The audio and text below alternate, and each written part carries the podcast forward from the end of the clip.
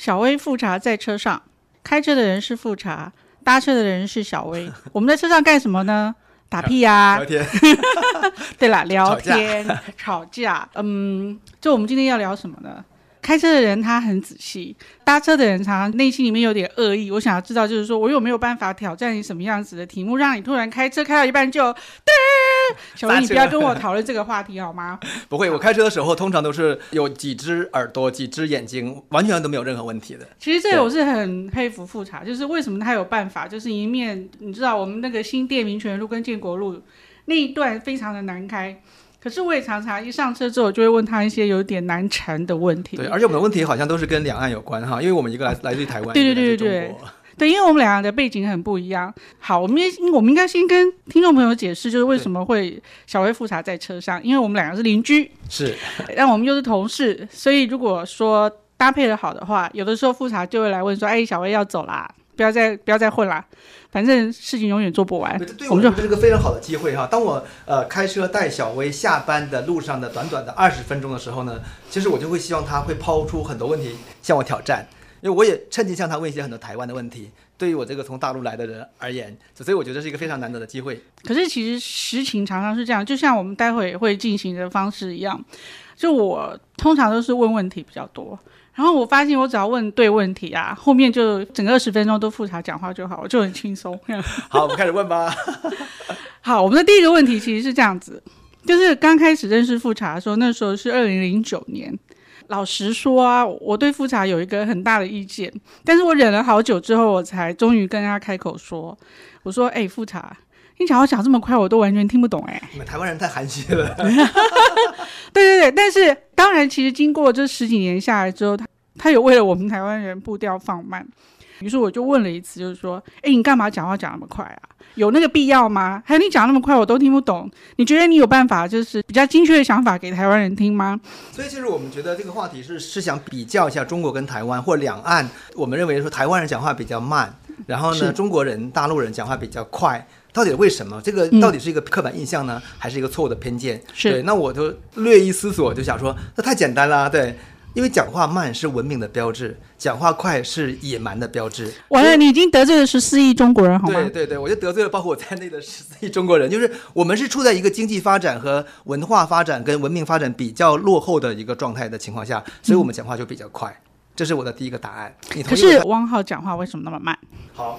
汪浩讲话之所以慢，是不是因为汪浩的这个文明程度比较高？哎，我们必须介绍汪浩是谁哈？汪浩是我们八旗的一个作者哈，他写过这个《借壳上市》《意外的国父》。那我们知道汪浩的国籍是英国人，对不对？是。他曾经说过说，说我将来两岸如果打仗的话，他虽然是从上海出身，但是他是英国人。他说我要为英国女王而战，我并没有为中国人而战，嗯、对不对？这是他英国人，所以英国人的文明程度应该比中国人高很多吧？啊，中国人十四亿中国人玻璃心哇又碎了哈！我不知道，我跟你不一样，我不敢得罪中国人啊，没关系啊，这个得罪中国人这工作交我来做，你可以得罪台湾人，你也不敢，你也不敢，啊、没关系，你待会问我就会得罪台湾人。大家觉得我讲话越来越快了哈。好，就是因为汪浩是英国人，那汪浩的这个文明的训练比较高，所以汪浩就变得比较慢，这是我的第一个解释。第二个解释你一定想不到为什么，你知道吗？嗯，请说。其实我这个问题是我也想了很久，我才找到答案。就是你知道我们讲这个普通话或讲国语的话，它实际是一个我们在北方生活的当中的一个母语。就是说我一出生我就讲这个话，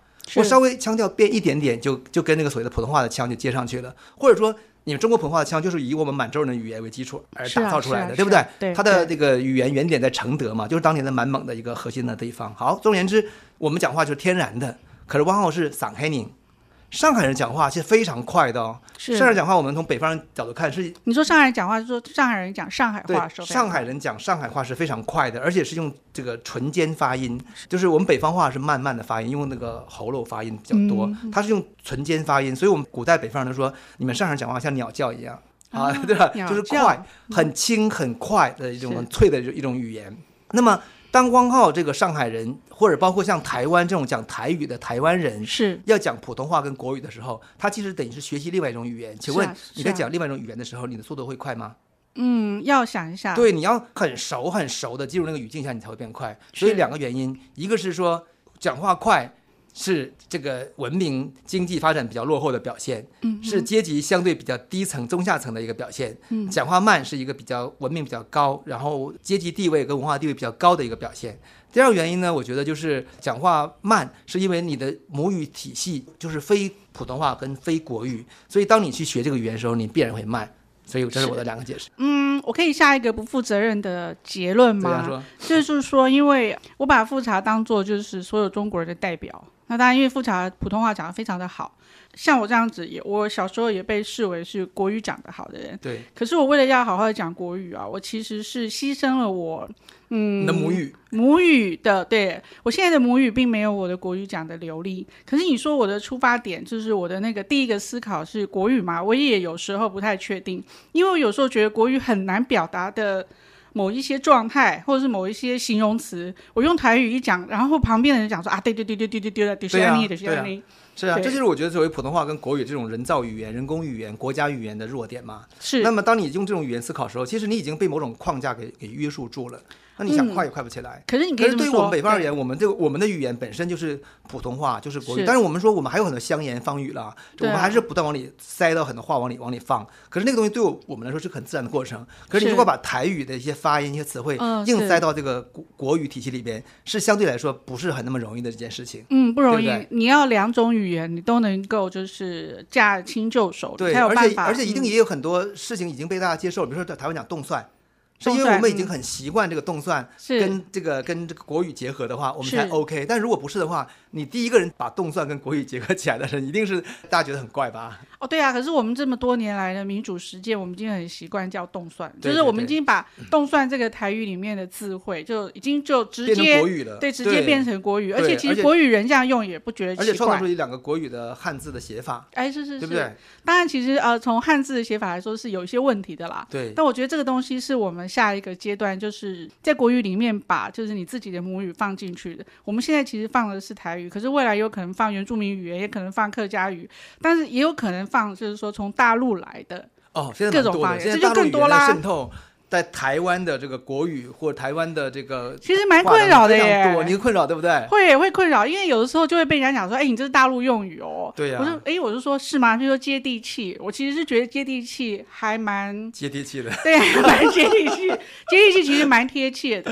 可是有一些东西我就不太了，什么哪些不能不太了？什么屌丝？屌丝是什么？你告诉我。啊，对，屌丝这种词哈，这个非常典型的是中国无产阶级的创造的术语。因为中国还是一个大量的无产阶级的一个呃，有至少我觉得按照收入来说，我觉得六亿人口还处于无产阶级的的状态。是、哦。当然，我用无产阶级跟资产阶级或者是跟中产阶级去比较，实际上是也不是很精准了。我只是说中国人大部分中国人其实都活在一个比较中下的层面。那他的整个社会氛围，他的这个语境本身还是非常屌丝的。所以当这种词汇就被源源不断的创造出来。可是你知道吗？“屌丝”这两个字的，嗯，第一个字啊，对我们台湾人来说，看到就觉得怪怪的。哎，可是台湾语说，哎，好屌哦。哎，就觉得很、啊、也也是，你看，对对，可是也很有趣。我们说好屌就是好的，我们说屌丝就是不好的，这件事情好有趣。对，就是同样的一个字，它其实可以有在不同的语境，它就有不同的意义。对，你还有哪些词让你受不了？也还好，我我其实最不喜欢是最近人家在讲学霸啊，学霸是是大陆来的吗？学霸是大陆来的啊，真的我都不知道，真的真的真的真的啊，真的啊。可能我用用久了，我都没有感觉到是大陆的词汇。比如说霸，还有就是几年前流行的狼性啊，狼性。其实狼性很少在台湾的语境里面，我们并没有那么喜欢狼这件事情。拜托，台湾哪来的狼啊？所以我们当然不会把我们生活当中不曾出现过的。这种就是形容词放到我们的就是语境里头。对，可是我再补充一下，或者我打断你一下，我其实我很讨厌“狼性”这个词，因为“狼性”的词是典型的是中文世界、汉人世界对于蒙古跟满洲文化的误解。因为狼在我们的文化里面是非常地位非常高的、非常忠诚的、非常勇敢的勇士的一个象征。那可是现在就是说“狼性”这个词就在汉语语境当中被当成是一个很负面的、很坏的一个东西，我这个完全不能容忍。哎，对，可是 你、嗯、你这么说，狼性真的不好吗？因为我们这边在用狼性的时候，是把它当做是积极向上，然后呃，用英文来说就是 aggressive。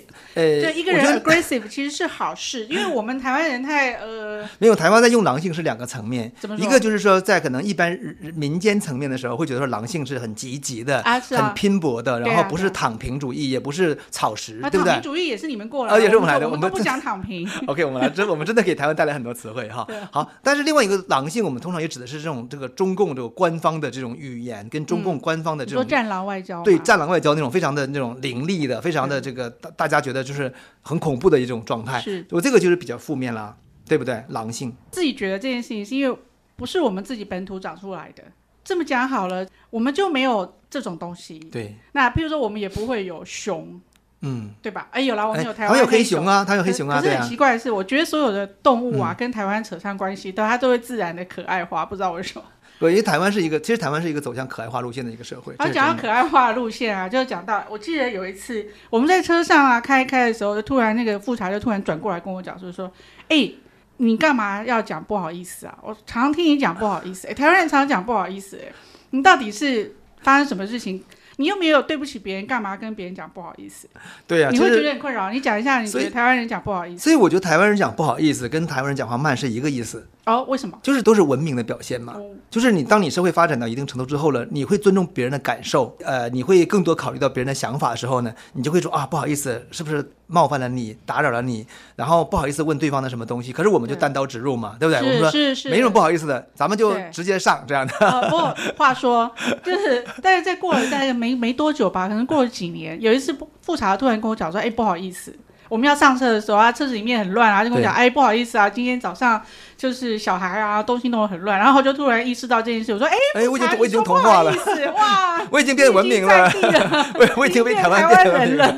你知道我，其实我回到上海之后，我最痛苦就是说，这个不好意思，或者是类似的这种这种这种话，就常常冒出来。哦，是哦，然后那个冒出来以后呢，就是我的朋友或者周边人就觉得说哪个怪人来了，那个怪咖又出来了，哦你知道吗？就是会有这种感觉，可是我们一直以为上海人应该像是比较算是在比较文明的中国人。哎，或者说因为比较对外的机会比较多，所以其其实因为他们也学非常多呃租界时期流传下来的这种外国人的礼节，所以上海人应该对于就是呃。讲话比较慢啦，然后比较客气啊，然后跟别人保持就是适当的距离啊，像这样子的事情应该也很娴熟。当然，当然，我觉得上海人在可以说是中国最文明的中国人，可以这么讲。哦对，嗯一定是比北京人更文明啊！北京人一定骂我了，还是 我们我们的我有很多北京朋友，但是我我是觉得那显然就是西方化的结果。这里面当然有个有一个准则了，就是我们把西方化跟文明化。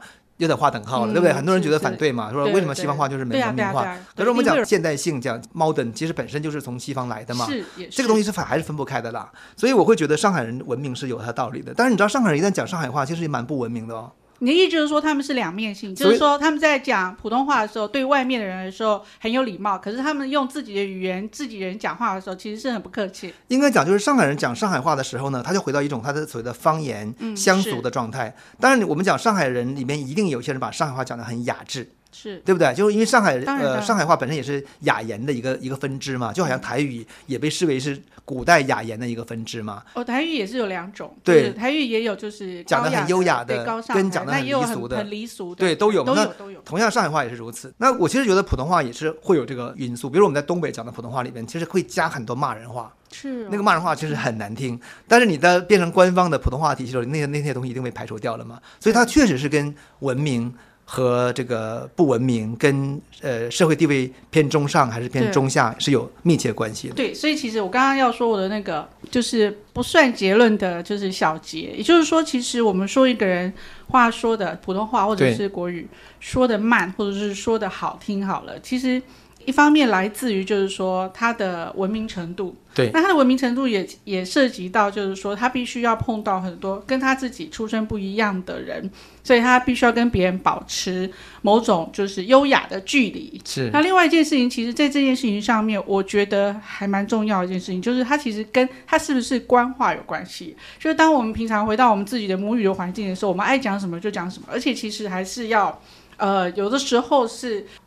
偏离俗，你才能够结交比较多跟你同样文化的朋友。那并不表示你不会说官话，可是因为说官话，你就变成了另外一个就是人格了，你就转换模式了。对对，所以我就觉得其实讲官话是蛮虚伪的一种情况，一种状态。哦是哦、你想看，比如台湾，比如你你要听诸葛亮讲那个那个节目，就很接地气。诸葛亮还是诸葛亮？诸葛亮，不是《三国演义》的诸葛亮。诸葛亮说：“诸葛亮换名字，对，是吧？”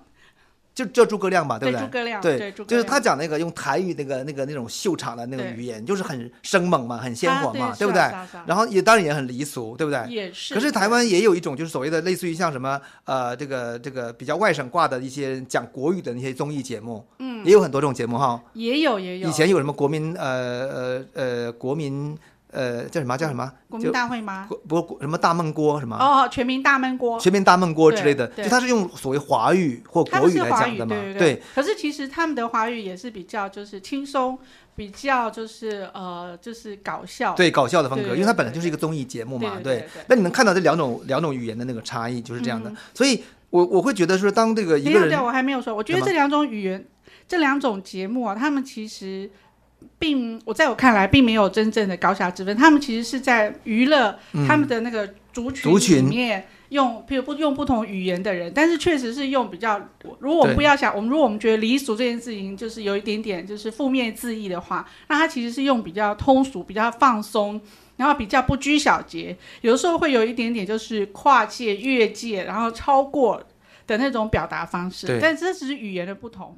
我其实对啊，我其实没有觉得那个东西就是是离俗，就是比较不好的，或是是是，是呃，这个我是觉得没，我真的是放弃这种想法，就是我会觉得说，反而所有的文明、所有的艺术、所有的这个东西，都是来自于土地最接地气的那种东西是最好。可是那我举一个例子啊，其实这件事情也许很多台湾的朋友没有看过，但我以前小呃年轻一点的时候，在十几二十几年前看过，我看到那个《我爱我家》哦，那是北京做的一个情景喜剧。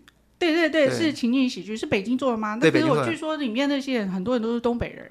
呃，因为北京人就是东北人的。变体，北京人就不高兴了。啊！北京人是这样的哈，北京人两次成为都成为这个东北人的变体，这个两次在是也是夸张，就是一次就是都是跟这个从满洲出发的势力有关，一个是清帝国过去了嘛，那中共也是从东北起家的，所以中共呃这个一九四九年这个这个入入主北京之后哈，他就是带去大量在东北培养的一批人马，嗯，那当然也有陕西的啊，这个山东的人马，但是东北的人马确实占占据蛮大一块的，所以。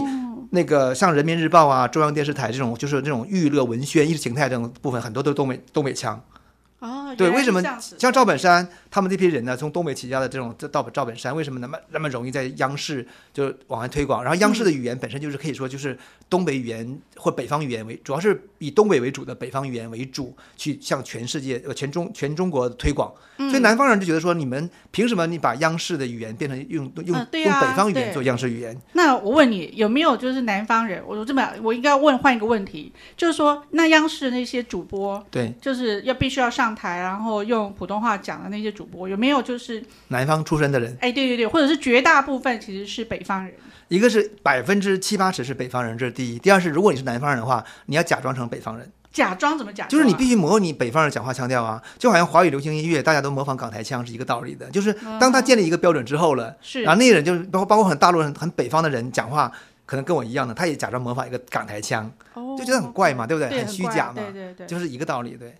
所以央视的节目就是完全就是一个北方的节目，然后是一个很东北的色彩的节目，然后在南方就完全其实推行不下去。后来他遇到很大的挑战，就是市场经济崛起之后，是是，然后这个南方的这种就是呃南方的这个电视台啊，就各自各自去运作，用地方的语言去去去去去发展嘛。然后就我觉得最大的挑战是来自于湖南卫视。哎，怎么说？湖南卫视很强吧？因为湖南卫视是用长沙腔的，大家称为叫叫做塑胶普通话。什么叫塑胶普通话？就是塑胶普通话，就是一种就是就是，我也不知道怎么形容了哈，就是反正就是长沙话，然后接近国普通话的一种一种，大家也能听懂，可里面保保留非常多的长沙话。你说那我们会听不懂吗？比如说像长沙人，比如湖南人，他们会说成湖南。我是湖南人这样的哈，因为他们 f 呃 f 跟活对不分，然后呢跟了不分嘛，说给你一朵花，给你朵花，就这这样的。花对，其实整个湖南、广西就是都有很多这种所谓的音，比如说像以前不有一个说一个网络笑话叫说那个男孩子失恋了嘛，他说他难受香菇，难难难受香菇，对，他说他的意思是我很难受，我想哭，但他说成难受，我很难受，我香菇。哦，就是所以这个东西就是从湖南卫视过，应该讲就是说就是是南方普通话的会变成这个样子的，然后这个东西它就变成一种新的一个流行时尚或者变成年轻人喜欢的东西，就挑战了央视的这种北方东北腔。北方人不会歧视他们嘛？东北方人也觉得也觉得很好笑，就变成说两方势力开始对垒的状态，就是所以基本上大家大家讲说，你在中国大陆的这个大学当中哈，对你如果你的宿舍当中住了两个地方的人，你就容易你就被他们那个魔音洗脑给带走，比如一个是东北人，一东北人觉得自己讲话就是天然的，你知道吗？我就是觉得你们讲话像机关枪哎、对，就是我们天然的觉得是我们讲就是对的，你知道吗？哦然后别人就不由自主就跟着走了。你一说不只是机关枪，而且你们很坚持己见的意思吗？我们没有觉得我们的语言有这么的方言，我们觉得我们就是普通话。可是我们我们其实不是普通话，因为真正的普通话是中央电视台所讲的那种话，对不对？是是是。那个那是字正那你。模仿一下中央电视台怎么讲好吗？对，呃，伟大的无产阶级革命家，优秀的共产党员，那大家这样讲不会觉得很想吐吗？呃，一定很想吐啊！但是我们已经被洗脑了，我们觉得就是那才是那才是标准的伟大正确。哦这个、是对对对。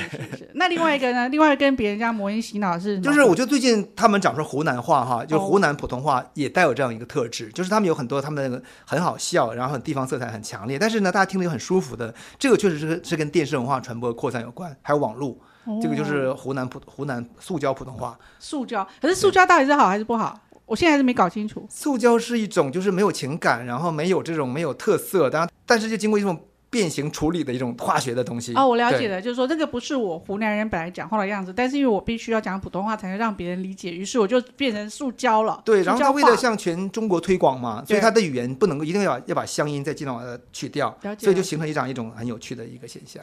你会觉得我们台湾人讲话很那个软烂吗？软烂是文明的表现，哎呀，因为当一个男性哈别别你，这样子说，我会觉得你好像是在讨好我，不行。我没有讨好你，你要说你要说没有，因为我自己，我现在很想软烂一点点。你不行啊，你不行啊，你知道，哎哎，好，我这个我们这个北方的东北大老爷们哈，大老爷们儿，这个北方的爷们儿这样的，就是到了上海之后，我就觉得上海男人都是娘们儿。都是娘们儿。对，之前上海有一个有一档电视节目叫做呃《上海好男儿》，哦，是。然后大家看完之后说，这哪是上海好男儿，这是上海好娘们儿。那我怎么看台湾男人呢？这是北方，这是北方视角哈。对，那从上海看南方看台湾，也觉得台湾更娘嘛，哦，对，更娘的感觉嘛。但是我觉得娘确实是一种文明的标志，就是它是一种尊重、礼貌，然后更清晰的表达自己的想法，然后更柔和。嗯，那这是优点的，但是我相信一定有缺点。如果娘的话，就是我觉得是变成。我觉得太尊重别人的感受时候呢，也会让那个人产生一种说我不能被冒犯，然后因此我变得很容易玻璃心的情况。嗯、这个在台湾我觉得就非常明显。比如我们在北方哈，在东北，是因为经济也没有很好，我们其实每个人都很粗糙，嗯，然后我们都每个人都很强大。然后你你拿恶语伤害伤害我，我根本没受任何影响。嗯，因为我我我们的经济问题还没有解决呢，我根本不会被这个语言刺激到。但在台湾就不是啊，说因为很穷，所以我就先把那个就是自尊的事情放下来，然后我先解决经济问题。马斯洛不是这样说的吗？对不对？呃，是真的吗？我觉得是，我觉得是，我觉得我觉得类似。但是当你已经到达那个阶段之后了，其实你的内心真的就会变得脆弱。所以现代人普遍是脆弱的。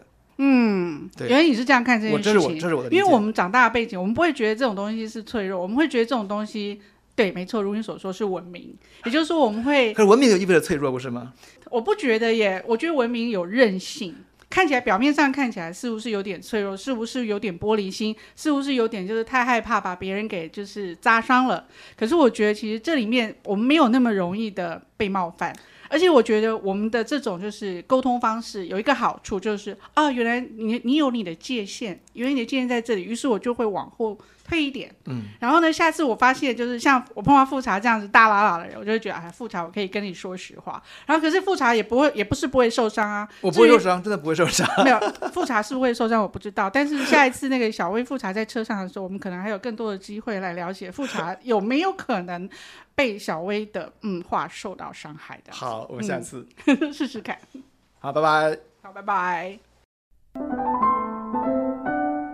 以上节目由数位传声制作。